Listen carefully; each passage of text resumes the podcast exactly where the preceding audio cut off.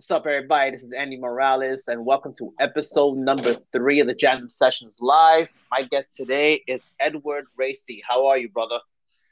Doing great. How about you, Andy? Yeah, I'm hanging in there, man. Just you know, taking it one day at a time. You know, absolutely. Yeah, man. You know, because it's weather, man. It's like, you know, one day it's cold, one day it's hot, then it's raining, then it's cold again. It's like Mother Nature can't make up their mind, I guess it wreaks havoc on your sinuses. I'm like that. Terrible. Every day it's different. Yeah. But a pleasure word, to be here word. with you tonight. Yes, I'm, I'm definitely honored to have you here, man, for real. So I guess um the, we just go right away. So tell me, how did this all start for you? How did um poetry start for you? Oh, well, writing started way back. You know, I think as so many others when I was a, when I was a child. You know, just trying to, you know, make sense of you know, as a teenager, trying to make sense of things that were happening to me, and you know, and you know, emotions that I was dealing with that I, you know, wasn't quite, you know, sure how to deal with. You know that that I ended up, you know, turning to writing to get these, you know, these emotions, you know, expressed and all that. Okay, okay. So, but like, so walk me through the process of your writing exactly. Like, is there is it one of those situations? Like, I'll tell you what. With me, my mind just randomly just starts rambling, and I just pick a piece of paper and just start writing. And sometimes I'm like, wait, what, where did this come from? Kind of thing. Like, like how does that how does that look like for you? Uh, sometimes it's like that. Sometimes it's that easy. You know, you can just sit down, pick up the paper, you know, get the computer, start typing, and it all goes smoothly. Um, other times I, I actually go back and use old fashioned notebooks and, you know, write in there and start from there and then touch it up, you know, once I get into the computer. But, um, yeah, the inspiration for me, sometimes it, it, it goes and comes in waves and I just try to take advantage of it when it's hot, you know, and the muse is a funny thing. So, no, I definitely agree. Word. So when I would look back sometimes, at let's say 2005 2006 and now it's you know it's already 2022 and i'm like wow you know like this is interesting how sometimes our writing changes over time you know but it's interesting how we look back and we tell ourselves there but this is how this is where i was when i wrote this piece or this is where i was when i had this random piece of paper on a napkin or something just started writing stuff you know? Absolutely. Absolutely yeah and i look back at stuff that i wrote you know in early or late 90s early 90s and the theme is seems to be the same. Um, I just by far growth in in the writing and how you know I've been able to you know grow as an artist, but um, the theme seems to stay the same, even though I look back at those and I'm like almost can't make sense of what I was feeling. Like I'm almost like, man, it, it was like I was so young trying to make sense of these feelings, and the words don't quite translate like they do today. Like today, I can express it more clearly, um, and it's it's so interesting to see that because I mean it's you know thirty something years of writing. Looking back on. Yeah, no, I hear you on that, and it's very interesting too, right? Because I know like like there was a lot of things I, I know for me there was things I would write about that I'm like, wait, no one really talks about this. And then when people talk about it now, it's like, whoa, like hold up a second. I'm I'm so is it really that I'm not alone kind of thing? You know, because let's be honest, I, at least when I was growing up, um, you know, when you know you grew up in a Hispanic household, you know, there's a lot of things that just wasn't talked about. Or we weren't allowed to talk about those things. Or when we tried to discuss it with our parents especially my parents they they it was all like oh it's just a phase.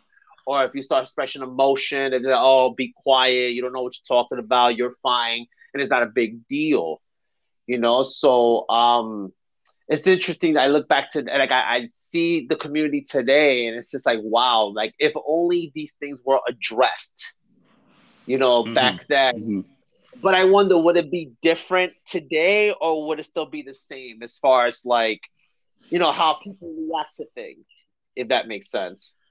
No, right. No, I mean, we've definitely come far over the last 30 years and we've got so far to go, obviously, but I think people are waking up, you know, and, and they realize that everybody's got something going on and you don't know what other people are dealing with and, you know, just try to be respectful to everybody. Um, that makes sense. No, it makes perfect sense. So, how did you um like as far as the like the poetry community and stuff like that? Like, how did you um find out about it? Um, if you don't mind, I'll go back a little bit further. Um, I first, like you said, when we were write, writing when you were young, you know, if we had the, like you said, if we had the community we had now, I wrote just for myself. I didn't share it with anybody else back then. Um, never expected to. Um, when it wasn't even a thought, it was just, you know, just for me.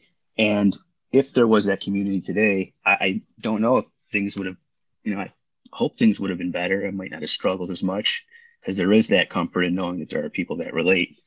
Um, but going back to what you said, your answer, to ask your question here, um, the first poems I started sharing were on a website called Net Poets in like 1999. Mm, okay.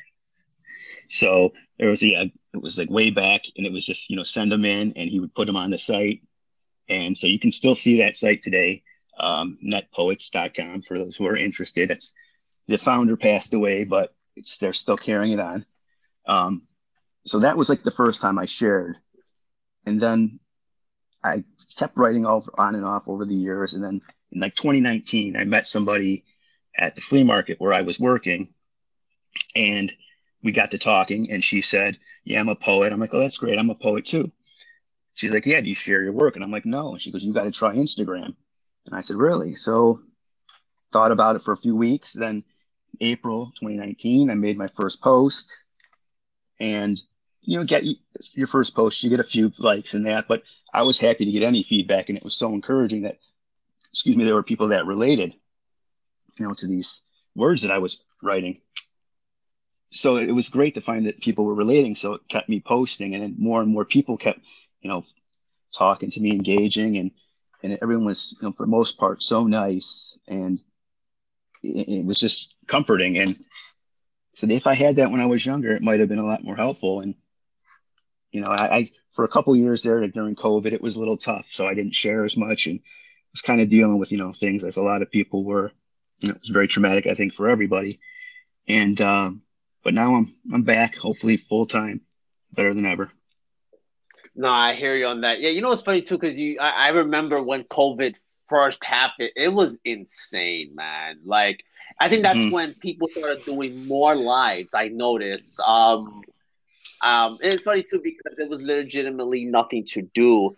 I remember, I remember because I, I, was doing security. I used to work in New York, and then now I, I, work at retail. You know, I'm an operations manager now. But um, it's interesting how was it been like three years now? I think already since the, the the whole pandemic took place, and it's so crazy, right? Because yeah, I remember the shutdown.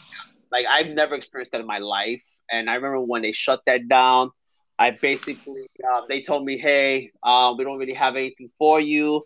You know, you have to go home, and everything was shutting down. So a lot of people lost their jobs, and at that time, you know, I I was just getting into the poetry community, but it wasn't until my father passed away that I uh, just started posting, just like you, just posting just because. And I was like, hmm, where I could post poetry because you know it's kind of hard because I don't know any websites, but I mean, other than what you just told me now, but like I didn't know where to go about publishing. And I said, let me just try Instagram since I, I don't know where else to go. And it's mm-hmm. so funny. The first time I knew about any community was um it was Poets Anonymous. It was so weird. I, I was like, mm-hmm. I got tagged something one day. I'm like, what is who's tagging me in this?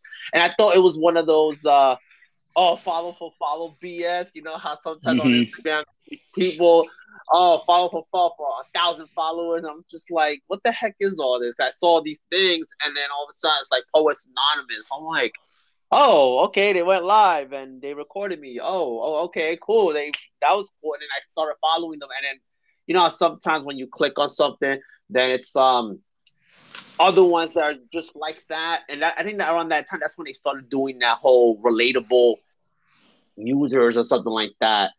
Mm-hmm. And that's basically how that whole community started. But like little by little, when COVID happened, again the shutdown took place. I noticed a lot of people going more, like people were going live more, more than ever mm-hmm. because it was legitimate nothing to do. I know some places was worse than others, but it, it was just crazy because I feel like that's when people's true colors came out. If that makes sense. No, absolutely. I, yeah, I see that too. and it was insane, especially in um because I believe in God, I follow Jesus and stuff like that, and I around that time too. That's when a lot of pastors were kind of getting exposed to that was happening. Mm-hmm. Uh, Carl Lentz, for one, that was one guy in particular that was very big. And then around that same time, that's when the George Floyd thing happened, and then it, it was just insane. It was you know? yes, it was very very traumatic for for society as a whole, and I don't know if we recognize that, you know, sometimes.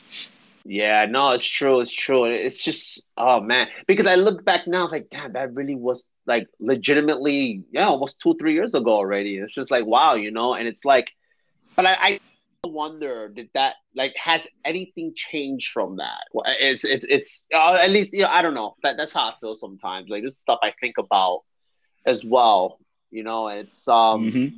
No, no, I, I get what you're saying. Like I was saying, looking back at some of my writings before in the late 90s, 2000, and then you have, you know, 9 11. And then that was another thing that was a total shift of consciousness for this, this yeah. whole country. And my writing definitely was different after that. You know, everything was different after that. Television shows, you know, all art, everything, all kinds of life yeah. changed just, just like they were by COVID. And and I think that was traumatic too for for this, you know, as a as a yes. nation. Obviously, Crazy. obviously it was, but did we ever recover from that? I don't know.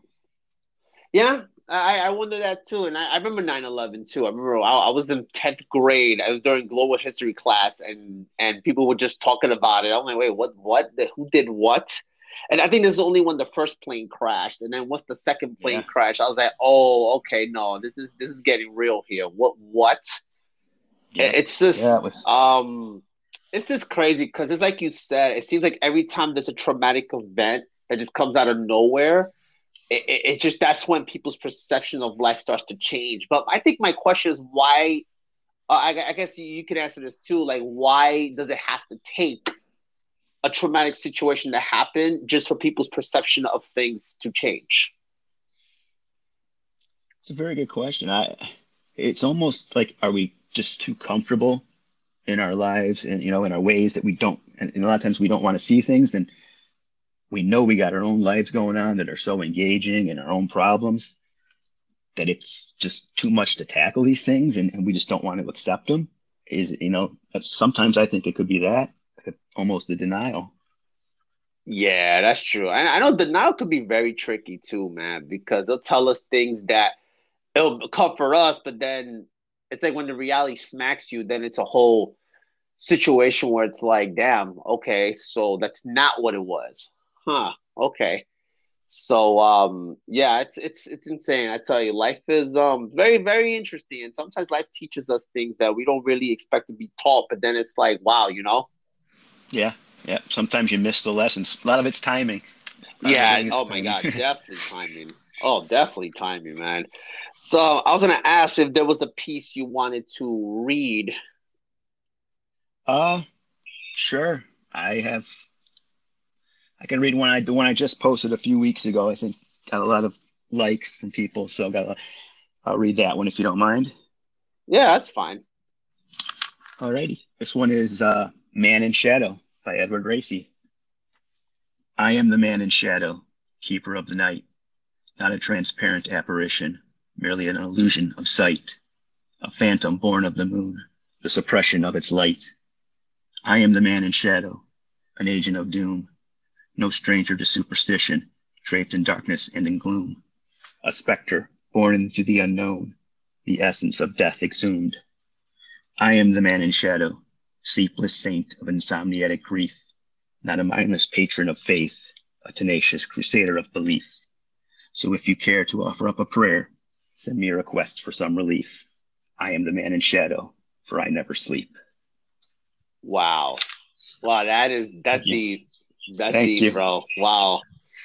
Wow, like how did appreciate it? This one came out of the fly? Like this is so wow, man. Um, I took that picture of myself. I don't know if you've seen the post itself. There's a picture of my yeah. shadow, and I saw I took that picture, and then boom, that inspired the, the whole whole thing pretty much.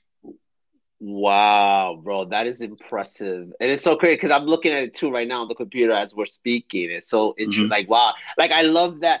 It has like a um I don't want to say Halloween. It's more like a one of those movies, I guess a scary movie theme to it. It's like I feel like I was like as you're reading it and I'm looking at the picture right now, like I'm I feel like I'm visualizing like the whole you know mm-hmm. thing that the person is thinking about. You know, it's crazy. You know, and it's funny with shadow because shadow. You know, it's funny. Shadows have a very interesting analogy as well. Like, like I'll give an example. Like when let's say you're hanging out with somebody for a long time and you feel like you're under that person's shadow. Like, like the person doesn't have a shadow, but you are the shadow of mm-hmm. that person. And it, it, it could be very overwhelming sometimes because I'm like, okay, hey, I'm I'm I'm here too, but it's like there's this guy I mean, I don't know. Maybe that's not a good example, but like you know, like right, just, right, right. Almost like there's just somebody just a little bit, bit better than you, a little bigger than you, and you can't quite get out of their shadow. Is that kind of what you're saying? Yeah, there we go. there we go.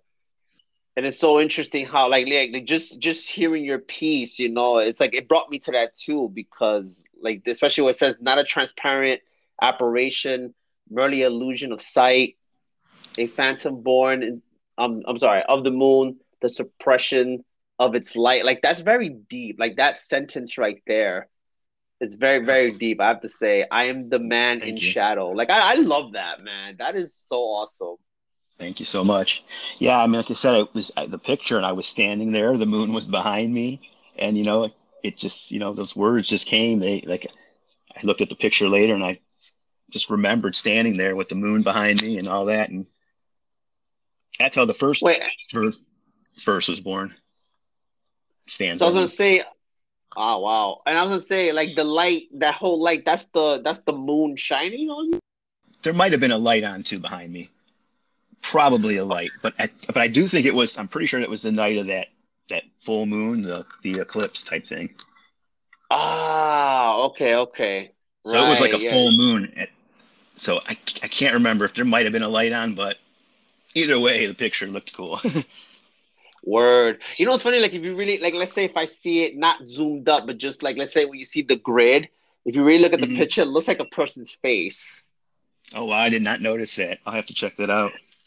It was interesting. I'm looking at that like, whoa, like is that like a ghost from my past kind of thing? Like that's the way that's the way it's speaking well right now. Like, like I feel like that's a ghost of my past, and it's following me like a shadow to kind of taunt me kind of thing like hey you'll never get over this you'll never get over me haha like and i'm always gonna shadow you no matter what kind of thing you know that's why that's kind of that's kind absolutely of no I, I, I, okay well I like that. No, no, go ahead. That you got a different. Oh, sorry, I like that you totally got a different. uh Yeah, like um, perspective on it. Yeah, that's that. I can see that too. It's a good. Uh, good analogy that you got. Word. And I'm thinking that, but maybe I can be that shadow too. And maybe we don't know that we're that shadow for that person. And, and we don't know that how much that person might feel or how uncomfortable that person might be going through some things, you know? Because maybe we're the one that's also the shadow of that person. You know, it's interesting, you know, so many levels we can take this piece in. Absolutely. Absolutely. So I'm gonna read a piece on my own, I guess. You know, the, um, something you wrote, and I just want you to see. Uh, I want you to tell me what this came from. I, I it's funny because I was reading this earlier, and I really like this piece a lot. Okay. So uh, the title of this piece, I believe, is called RSD. If I'm not mistaken. Yes. Okay. So here it goes. Release me from the voice inside and testified. This secrecy lost frequency Sever me from the curse within, my evil twin. Under blood mood, moon, spirit immune. Detach me from the hell I know, this inferno burning alive. Demons survive. Bro, that is a very, very deep piece. And again, now it goes back to, you know, because I'm the kind of guy like when I read something, I like to dissect it, how yes. it speaks to me. It is interesting, you know. I feel like you know, especially like um, how do I explain this where it's understood. Um, so like I said earlier, I do believe in God and and I do follow Jesus. Or at least I try my best to you know follow His ways, and it's not an easy thing, but mm-hmm. it's like there's this whole like spirit versus flesh thing going on, if that makes sense. Like that's the way it spoke to me, and it's like sometimes your flesh wants to do something, but you know spiritually you shouldn't really do that.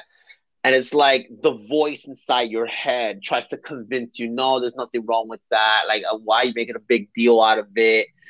And then I'm crying out to God, saying, Lord, detach me. This this hell I'm going through right now, like I know this doesn't mm-hmm. honor you, or does it? See, biblically speaking, I know God, you know, the Holy Spirit convicts you, not not condemns you. Conde- condemnation comes from the devil, obviously, but it's just like it's one of those things that when you're in that battle of war in your mind, it's like we don't know what the difference is, if that makes sense. Absolutely, no, you don't. What is anymore? Mm-hmm. Now, when you're in the battle, you can't see out sometimes, and yeah, you don't know which way is which. It's it's frightening. Um, no, it is. It is. Um, yeah, that, that RSD. Uh, let's see, the can't remember what the name was, but it's three quatrains. Uh, eight syllables were in the first line, and four for each adi- in, in each additional line. So it kind of gave it a different kind of, you know, pacing than my normal stuff, which which I'm trying to mix things up and try these different styles and different formats, forms of poetry now. So it was a little bit of a challenge, but I liked it and it came out great. I thought. Yeah, no, I agree. Actually, no, I'm looking at it too. As again, like I, every time, like I said, like as we're speaking, I'm also looking as well, and I love that. It's like I love the symbolism behind that, like just that picture alone, and then like just the words you use with that picture. You know, as far as like to describe it, it's just so it's very powerful. I have to say. And, and this one, you also came out the fly too, or this was like an experience like talk to me talk to me more about like the experiences you you've gone through you know growing up and just even to this day. Sure sure. Um, well the picture first let me address the picture that was tagged i was tagged by maria uh, la poetess on instagram. And uh, so the, the picture you know I, I looked at the picture too and then you know i kind of just try to relate see how the picture kind of relates to me. And um, you know, release me from the voice inside is about all the thoughts in my head, you know, that the intrusive thoughts that I don't want. And, uh, you know, how they just keep intensifying and you can't tell anybody. It's the secrecy, um, you know, and you lost communication because you can't tell anybody. Um, so that's kind of the section of, the, of that part of this one. Um, now going back to, to my, to like my early writing, what, what caused me to start writing was I had a it was a very um, tumultuous childhood.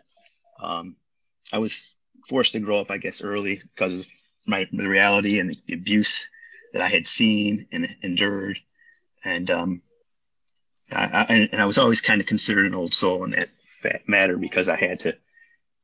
I'd seen things that were beyond my years at a young age, and uh, then they, they've left the mark on me to this day. Obviously, it's carried um, carried through um, you know, uh, everybody's got different different experiences growing up. So uh, you know, some have it worse, some have it better. But you know, I knew my situation was a little different. Uh, but it was like all you know, it's all I knew. So to me, it was normal. Normal that my parents were never married. You know, they never lived together. I was constantly um, going to different places. You know, because my dad was in, you know, he was very hands-on father and he was always there. And so I was going between families, you know, back and forth, staying at aunts, uncles' houses. So I was in all kinds of different different situations. So I kind of had to learn how to fit into all these situations, you know, and at the same time maintain who I was at my roots. Um, wow. So that kind of I think helped me, you know, grow up and with the experiences I had because I was seeing, you know, lots of aunts and uncles. You know, they were because my mom worked three jobs, my dad was working. You know, even though they, were never together. And I live, excuse me, I live with my mother. Um, you know, it was just I was always being watched by somebody because they had things to do, and you know, just it was it was interesting. It's yeah, no, it is interesting. It's interesting you say what you said too. You said something about like basically everywhere you go, you had to fit in. But isn't it crazy where like in my case, um, I mean, my parents were always together, you know, before my dad passed away, of course. But um, but even though see with me it was more like even though I had a parents, I had a brother and a sister, it felt like as if I didn't have one. Right. Mm-hmm. Because it's like I was saying earlier about like my upbringing, right? Because again, like a Hispanic culture, there's a lot of things that don't get addressed, that don't talk about, or it's one of those, oh, it just has to be understood. Like we, we, mm-hmm. we it just you you have to just understand what we're talking about and that's it. And for me, being the youngest, um, I had to deal with a lot of mental health stuff. Um, I was diagnosed mm-hmm. with schizotypal personality disorder, which a lot of things were not really explained to me growing up. I just had to just put up with it and deal with it. That when, long story short, I basically rebelled against my dad and told my dad, I'm not going through this anymore. I'm not living on fixed, fixed income anymore. I don't mm-hmm. want to feel less human because you want to try to control, you know, how my life goes, or just because you take something that probably wasn't that serious and made it more than what it was and make me feel like I'm like the biggest scum in the earth. And I, am pretty sure, like I look back now, you know, yeah, obviously I, I'm a father now, so it's one of those you know, especially my dad because my dad was born like in the islands, Puerto Rican, like mm-hmm. in the islands, stuff like that. So like that kind of stuff was not something he really understood. So he just did the best he could. And a part of me, even growing up, like I understood that, but I didn't agree with that. And mm-hmm. I always felt like, well, you could have did this a certain way. Why didn't you just communicate with me whenever I asked you a question and you told me don't ask questions, don't do this, don't do that. And now to what you said about fitting in, to me, it's like everywhere I went, whether I was at school, whether I was at home, whether I was anywhere for that matter, it felt like I always had something to prove. I always felt like it was one of those um how do I explain that? Like it was one of those like I had to just fit in everywhere I could. But the craziness about it is once I broke out of all that, um basically the the realities that I had to face that no one really explained to me, I ended up having to go through on my own. That when I needed a brother or when I needed a father or when I needed someone to talk to, I didn't have anyone to talk to, where everything was just bottled inside. And I mm-hmm. became angry. I became very to myself. And if I was comfortable with you, okay, we have a conversation. But my trust was very, very small, considering the fact that my entire life I always felt like if if, if things happen bad in my house, then that means it has to be bad everywhere. Mm, right, right. Uh, that makes total sense. And, and, like like I said, I was in so many different situations, and there was so many crazy things that I had you know seen in some of the places I would stay. Um, you, I'd seen places that were worse than mine, so it was kind of like, all right, mine isn't that bad. And then I'd seen you know normal houses, you know, and it, it's like, okay, well, this is how is this how it's supposed to be? But you know, your reality is only your reality. Like you said, like when you when you break out of that and and see stuff that you've been sheltered or have not been able to communicate, it it's yeah, it's it's alarming and it's it can be alarming, but it also can be enlightening. So I guess you can look at it both ways. Yeah. You know, no matter in my case, right? Like no matter how hard I try to fit in, it didn't seem to work. And then when I finally fit in somewhere that looked comfortable to me, I still felt out of place. Mm-hmm. That's yeah, I, I, think that's it's kind of normal too. And and like you said, you had that chip on your shoulder. You always felt like you had something to prove. And you know, I was an only child, um, but I, you know, I was, I, you know, that my parents weren't together. I think in a way, I always was seeking both of their approval.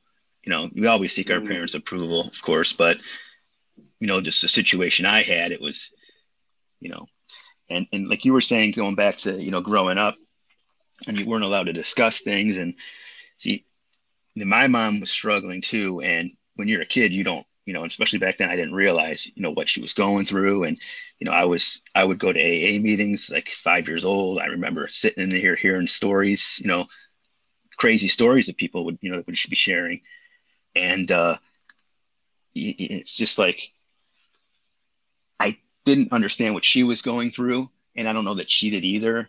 And you know, she was very abusive to me, unfortunately, because of that, what Ooh. she was, you know, dealing with. And uh, my dad, on the other hand, didn't really talk about the emotional stuff. It wasn't, you know, he didn't understand. And one thing I do want to say is how proud of him I am is because he's grown over the years and he understands and he's, you know, he's always loved me for who I was, even though you know, my condition sometimes limits who I am. And I just wanted wow. to always say that.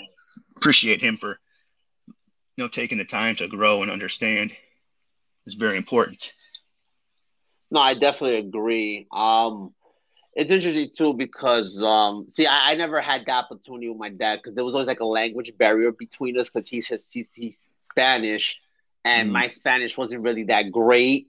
Now it's different, but like like to try to explain to him how I felt was very difficult. And even when I got older, I, I guess that's why I felt like very resentful towards him for many many years until I came to the Lord and then little by little, I felt like God was taking me to a place where, okay, this is what it is, but I'm going to use this to your advantage type thing. And I was able to enjoy five years with him, even though um, when it came to simple stuff, yeah, we'll communicate. And then I remember one prayer I said, help me understand my father, I guess, was one prayer I said to God one time. And then um, during his last years, especially his last year that he, even before he, we, we, he even found that he had cancer and stuff like that, um, I don't know what it was. My cousin took me to like Planet Fitness, and we was just, you know, oh, you know, this is workout for me, whatever. They have the buddy system, and through mm-hmm. there, um, I got inspired. I said, you know, maybe I should work out. I don't want to always help my cousin. I said, let me, let me get my own membership, zero down, ten dollars a month, get the buddy system. All right, cool. Right. And I know my father liked to exercise just because. I said, hey, dad, do you want to do this with me? You know, I go I always go I because I used to work ten to six, so I always went after. Um, I always went after work. I say, hey, I'm gonna do this on Wednesdays. Like every other day, basically, I did it. You know, because I was kind of like I just like to do it just to do it, to have something to do after work. But I didn't want to do it every day. I just want to do it every other day. And he will go with me. I think every Wednesday and Friday he will go with me. And it was during those times that even I say, okay, we we're, we're, we're walking to the Planet Fitness because it's kind of like 10 blocks from where we used to live. Mm-hmm. And during those walks, when he would start opening up about his life, like I didn't ask him anything. It was just like, oh, my, my, my, my sister this, my brother this. And then same thing, coming back from the workout, we're walking and he's like, yeah, my sister this or, or, or I went, I, I did this at the hospital today or whatever. And I'm just like, okay, if this is the only way I can get to know my dad, then screw it. So if, I guess in that way, I think that's when I start to really understand my father better. Where okay, he didn't have the upbringing either. Mm-hmm. I started felt like, but like, I wish you could have like sat down with us. Like why? I'm thinking in my head like why did it have to take for you, for us to get older where it was like, okay, like I'm about to get married next year. I'm engaged, and it's just like, damn, I need to younger. And then he mm-hmm. died months after I after I got married. So it was just like, okay, that doesn't help. Like, but I enjoy the five years that I had with him rather than like the 20 plus years that I was alive, I guess. Well, I'm 37 now, but you know what I mean. All right. Well, no, that no, that's great that you had those those five years, and like you said, those five years should carry so much more weight than the 20 something whatever you know years that weren't weren't like you would have preferred. And like you said, it, it's hard to understand what people are going through. And, uh, you know, he didn't, you know, he didn't know, and maybe he, you know, he didn't know how to communicate with you either, obviously. And he seems to have grown too at there at that point and, uh, was able to reach out, which is just, it's just awesome. It's awesome experience for you to have. No, no, exactly. You know, to think back too, because like you know, I was talking to a friend about just just civilization today, how it's changed so much, and I, in some cases, yeah, it's changed for the better, but I feel like it's changed for the worse too because I feel like the new the newer generation that's coming out now, I just feel like they're I don't think they're really going to understand what we've been through, why we went through what we went. I don't think they're really ever going to understand, and to me, that kind of makes me sad sometimes. Yeah. Oh, absolutely. I, I mean, like we were saying 9-11 how that was traumatic and then um, the COVID, and younger kids won't remember the COVID as, as much as you know teenagers and that. But and, and who knows how they're going to react from it. But I, I do. I, I I think I'm guilty of spoiling my kids, and the reason I think I do is because it's almost like a guilt thing. And we had our chance almost like to leave this place a better place for them, and we didn't, even though it might not have been our fault, even though we were deceived, you know, by so many different things. We've been through so many, you know, tragedies in this country and, and you know, just wrongful deaths and, and it's it's traumatic for a society and I, I just think we feel I mean, possibly feel guilty um about why we've left everything. No, of course. And I, I mean to me, yeah, yeah, like you said, it's it's um it's interesting, you know. Like again, like it's interesting how this life is just very. I don't know, man. I, I it's like it's like it's like it's like a whole storytelling, you know. Like we go well, one thing we're chilling, the next thing you know, oh wait, what just happened here? Right. Like what's going right. on, you know? And it just happens in a way where, and I, I think I, I think it goes by a quote where it said, um, "Life could only be understood backwards, but we have to move forward." Right. Right. I believe I believe there's a Megadeth song with the lyrics somewhat similar to that. Yeah, life can only be uh lived in reverse. Uh, lived only only be lived forward but understood in reverse. Yeah, something like that. Yeah, that's it's a good quote. Wow. I don't know. I know. No, we, I, I know I butchered it, but no, I know what you mean. No, but I know what you were getting at. I get you. I get you. So uh, I guess what I also I wanted to ask you was um like how so with you know basically the whole conversation we've had so far, how important is mental health for you, and how important is it for you to like let's say when you know you get older, be passed on and stuff like that. I guess leaving your mark, leaving some kind of lasting impact to kind of like leave something behind after you like how how how important is that for you? Oh, it's very, very important. Um, almost believe that's my calling in this in this life is to, you know, educate others, relate to others on the experiences that um, that I've had, and share what others have had, and just try to make somebody's day better. Excuse me. You know, um, somebody's life better. I mean, that's everything. Really, it's um, honestly why I'm still writing because people say, "Hey, I feel you. I feel this. Um, I know this pain. You know, I know this experience." That's what keeps me sharing. I mean, I'll always keep writing, but honestly, that's what keeps me sharing this this community, and uh, the fact that other people are out there that can understand and relate. And it's because mental health, it's it's it's an on still an ongoing battle for me, and it always will be. I you know, diagnosed depression, I think around age 20. But I know I, you know, I'd had it since probably 13, 12 even. Um, wow. There was just one day, one day, just something switched, changed in me. It was, it was, it was sudden. And I felt like almost the darkness come over me. And wow. it's really never left. But uh, I don't know. It was, it was weird. It's a weird, weird experience, but but you know what's uh... crazy too? Like the crazy thing about that, especially depression, because my sister, uh, for a long time, I remember suffered with depression as well.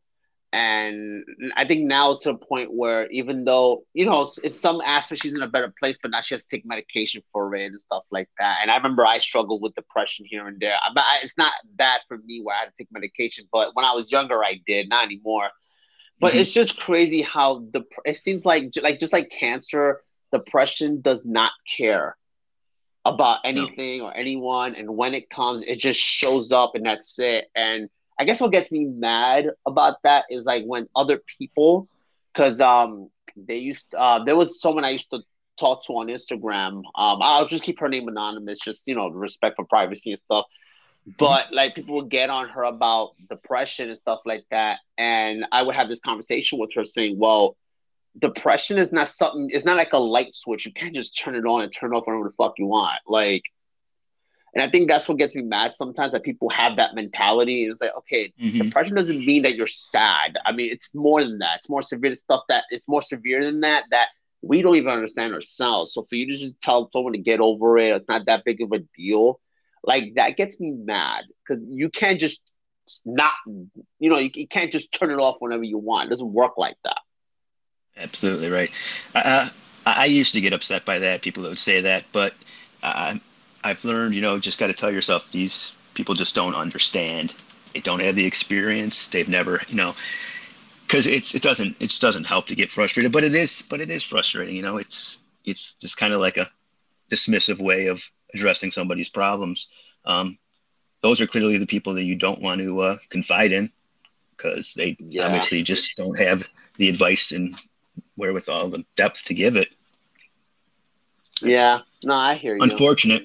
I mean, I, I I'll tell people, you know, if you reach out to somebody and they don't answer back, don't stop reaching out because that just what meant that wasn't the person for you. You just, you know, someone's there going to be there to listen. You just got to be strong enough to keep reaching out. Yeah. Wow. That's actually pretty. You know what? I, I you know what's funny? Because I, when I was younger stuff, you know, again, I'm getting into the world. I'm meeting friends here and there, or people who I thought were my friends. And it's true, like you said, like when we reach out to somebody, hey, you want to hang out, whatever, or hey, I just want to talk to somebody, and then they, they don't pick up or they're not available. And you know, one thing about me, I always had a bad habit of I thought people were perceiving bad thoughts about me, kind of thing. So when they never picked up the phone, I'm like, okay, he, I probably did something wrong, or they just didn't want to be around me, and like, oh, why can't you just be honest with me? But then the problem with me, I think, is sometimes I would take the frustration out on the person to the point that was not the case. I was like, oh crap, I messed up, and now we're not even friends anymore, kind of thing. Right. And to me, I like that was something I struggled with a lot because if let's say the person didn't pick up the phone or didn't pick answer the text, I failed to realize that like what you said, you know, um, the fact is, hey, maybe that person just wasn't meant to be the person to reach out to. But that was my problem. I used to stop. You're saying no, don't stop, just keep going. Right. And I think that's very important. No, absolutely. Yep. Yep. Because I mean, I there's people I've reached. It's you know, from my experience, I've reached out to people, and you said, you'll get different responses. Sometimes you just get ignored. Sometimes they say, "Oh, get over it." Sometimes they'll say, "You'll feel better tomorrow." Um, and I used to get upset by that, but now I realize I said these people aren't just they're not the person that's ready to handle this, and or just got to keep going, keep looking because somebody somebody there will will be there to help. No, definitely. But then I always wondered too, like me being like a spiritual person, I mean, why, but God, why would you allow this to happen if we're supposed to like, you know, come to you kind of thing? But why is it when I pray something, it doesn't go away? That I, I understand it's a process and a progress you have to go through, but it's like, did you create this? Like, what, what is this? I, I mean, I don't think I'm ever gonna get that answer, um, that question answered. But like, this is something I think Yeah. about sometimes. Right. That's uh no, I understand. It's um my I, I get that. My uh experience with religion was I was um my dad's family's Jewish. I was born and baptized Catholic. Um, then my mom actually married a Christian fellow man who was very abusive, you know, just very, very nasty, horrible man. And unfortunately, that kind of spoiled organized religion for me and kind of you know, I do believe in higher power. I do believe, you know, the story of Jesus. I, you know, I don't know, you know, how, how it all really, I don't, you know, believe, not sure how it all relates and how it's been interpreted over the years. I think a lot of it's been, you know, misinterpreted and changed. But unfortunately, yeah, that, I mean, as far as organized religion, that kind of ruined it for me. Um, never been back to church really since. Wow. But I, like I said, No, I, I- do believe get I am very, I am very spiritual. I do believe in higher power, higher force. You know, I, I and I just I don't. Nobody has the answers. Let's be honest. Um, there's so many questions I think we all want to know, nobody has the answers, unfortunately. Yeah, no, it's true, and it's like um, you know, it sucks too about you said something very important. I think this doesn't get talked about a lot. It's the whole like the fact that it in your case it took one person and a situation that now it ruined it for you of anything possibly like that. But I want to know what this is all about because I, I, haven't been to church since 2020 because the whole pandemic thing, and also because I, mm-hmm. I used to live in New York and now I live in Jersey. And it's like my main issue, especially with everything that's gone on in the last three years with these mega churches and stuff like that. You know, to me, it's hard to just trust a place when people have gone through church hurt. Like that, that's something mm-hmm. that's very common that a lot of people do not talk about, unfortunately. And mental health definitely plays a role in that because when you're going through so much, you know, mentally, emotionally, spiritually, and you don't really understand it. And it's like to try to find the answers to certain things as to like it's not really much of why, I guess much of what's going on or and how is this happening kind of thing is really what the question is. Mm-hmm. And it sucks I had friends that um like they'll go to church once in the blue moon, but it's nothing crazy.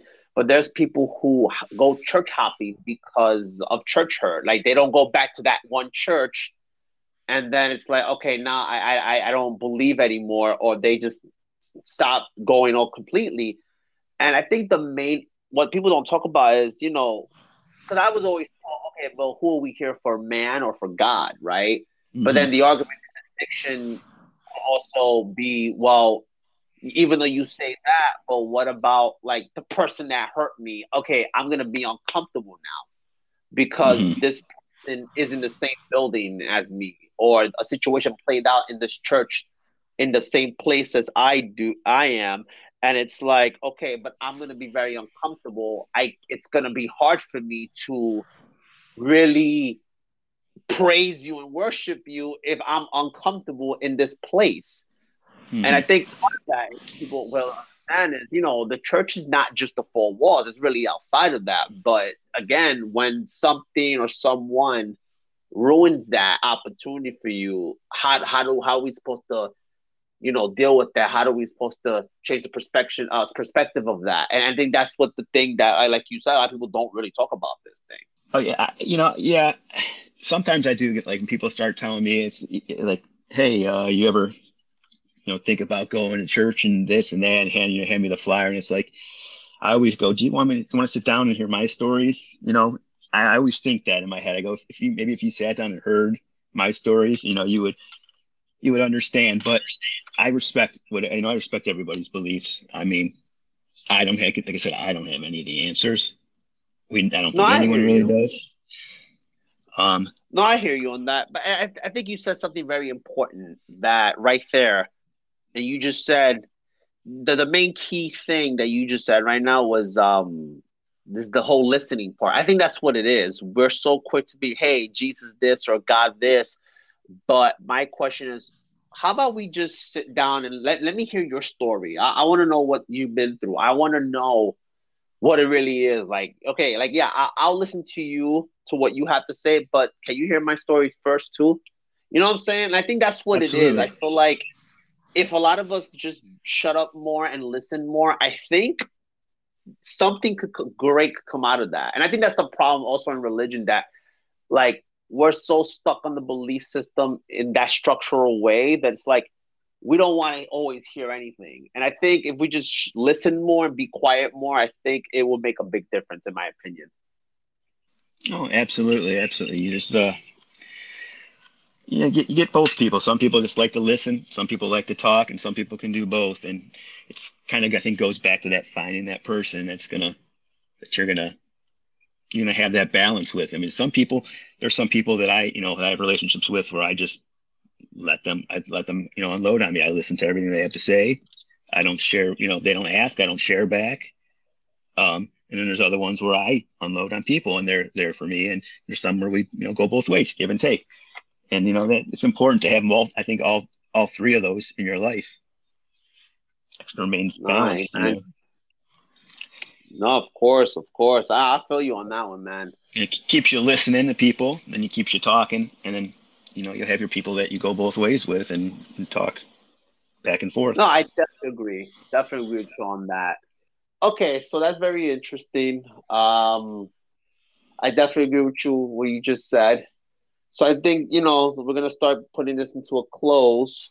Um, I would, if you want, I would like for you to read another piece, and we could talk about the piece as well. Okay. Alrighty, here's uh here's one I've never posted before. So this is a premiere, never been shared. It's called uh, "Emotional Vampires: A Pain in the Neck" by Edward Racy. I was feeling weak and fatigued. I felt no love inside of me. A broken will left my soul diseased. An open wound forever meant to bleed. I was feeling low and ashamed. A wall of guilt built up inside of me. Poisoned mind left to take the blame. A severed heart made me an emotional amputee. I was feeling hopeless and defeated. Constant failure opened up a hole inside of me. A cycle of abuse endlessly repeated. Another love story ending up in tragedy. I gave up everything by always giving in to you. Finally, I realized the pain in my neck is from where you sunk your teeth into. Wow. Wow. That carries a lot of weight right there, man. Wow. Wow. Thank you. Thank you so much. That, wow. Whew. Wow. I appreciate it. now, was that like a particular thing or situation, or is that like a piece that just came out of the fly kind of thing? Like, that's wow. Uh, uh kind of based based on reality in my life, you know, okay. situation in my life. It's a pretty, it's actually a pretty emotional, close piece, but glad I got to share it. No, no doubt. You should definitely post that one day, man. I think I oh my god, that is such a powerful piece, man. Wow. I will I do you know what? I will I'll do a double. I'll post it, promote it, say, hey, you want to hear this read live? You got to listen to Andy Morales. Jam them sessions. oh my god, no, thank you, bro. I appreciate that, man. But that that's a definitely wow, man. That's very deep, man. I thank you for sharing that with me. No, and it's like it. that way too. It's like that weight. I think is what's really that caught my attention was the weight of that because the whole pain in the neck thing. I feel like that's how a burden can feel like. It like it's such a pain in the neck that I can't keep my head straight no more. Now it's like mm-hmm. it's getting to a point where my, my my head's going down and now it's bending my back kind of thing. That's the way that piece spoke to me. I feel like that's how burdens are. And it's like it's yeah. hard when you have to carry that burden. And the worst part about it is when you have to carry a burden that wasn't even yours to begin with. Like that's the thing that sucks also. Right, right. And, and I do feel like I've carried multiple burdens, you know, the I mean, my mother, like I spoke to earlier, was, you know, abusive, but, but I've always, as an only child, I've always protected her. And to this day, I'm still there for her. And I've learned to have boundaries um, and that was the most important thing that saved our relationship. But yeah, that's uh, it was important. You know, it's wow. no, that's, that's uh, no, that's amazing, man. I, that's good that you were able to save that relationship, you know, with your mom and stuff like that. I, that's there's a lot of people who don't even have the opportunity to do that. So the fact that you were able to do that, that to me is very inspiring. Like that's great, man. Right. It's hard. You, same with you and your father. You know, you got that five years, and that's that's the most important, most beautiful thing. Yeah, like you know what? I I don't like how he died, but I understand why that had to happen that way. If that makes yeah. sense. Like I get it now. Yes, I'm sorry that it had to happen like that to you. Nah, but you know what? I'm actually at peace though. Like, you know, I thought I was gonna get emotional because I went to because my father got buried in Puerto Rico, so um, I finally went on my birthday weekend with my brother and my mm-hmm. mom. And I said, you know, I, I haven't seen my father since I buried him. Let me actually go. And I actually felt okay. Like I thought I was gonna get emotional. I thought I was gonna really feel some type of way because you know I haven't visited him since then, and it's to like go there is like I'm actually okay. I didn't get mm-hmm. sad. I'm like, you know what, Lord, I got you because if anything, I feel like that was my closure. Like I didn't have anything else to worry about anymore. I feel like that was the closure I needed because, like, you know what? I know he's in a better place. He's not, he's not suffering no more. He he's not just being vulnerable anymore, and he's just he's just he's chilling. He's in the heavens. He's chilling. Like he's doing his thing. You know, and I was actually okay Absolutely. with that. So, brother, um, Edward, thank you so much for being a guest here. I appreciate you. God bless you, man. And um, let's do this again soon, man. Absolutely. It was my pleasure. I'd love to do it again. Only love to all. All right, no doubt, man. So, everybody, thank you so much for joining us for episode three of the Jam Sessions Live. Uh, let's do this soon. Peace.